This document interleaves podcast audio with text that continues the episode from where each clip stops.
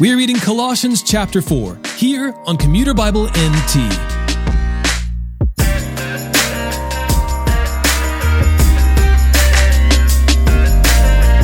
Paul's letter to the church at Colossae concludes with admonition to speak with God regularly in prayer and to speak graciously with others, acting wisely toward outsiders who do not yet know the mystery of Christ revealed through his gospel. After this, Paul includes a summary about the ministry of the gospel being performed through other faithful men.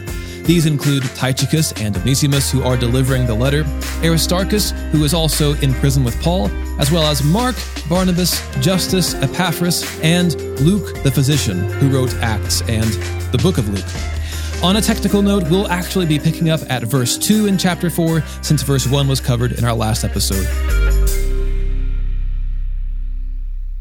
Colossians chapter 4.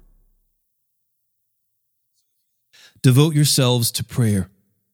Stay alert in it with thanksgiving.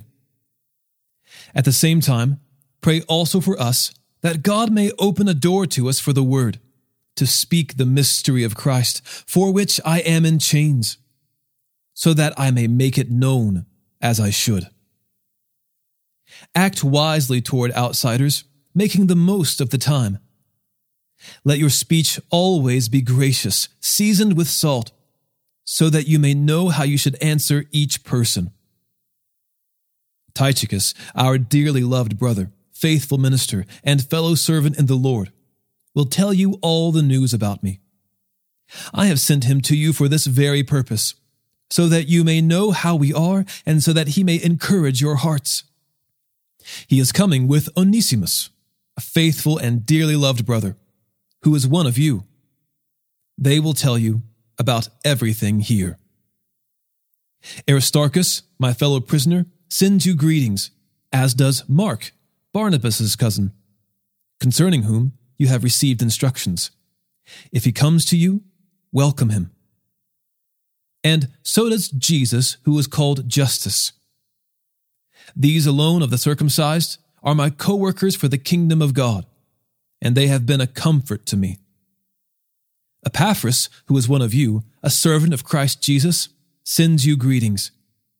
He is always wrestling for you in his prayers, so that you can stand mature and fully assured in everything God wills.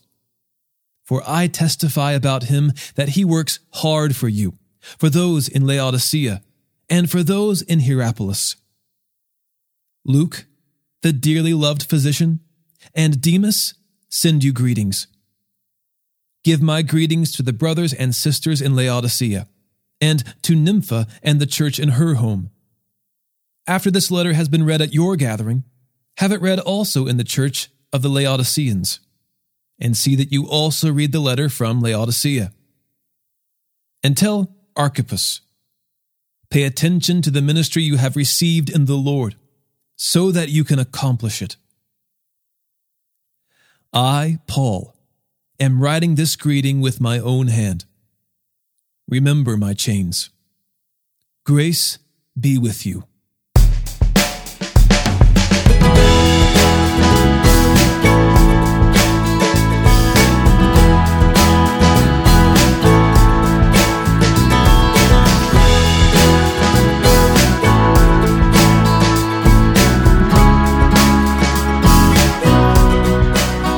Episode was narrated and orchestrated by me, John Ross, and co produced by the Christian Standard Bible.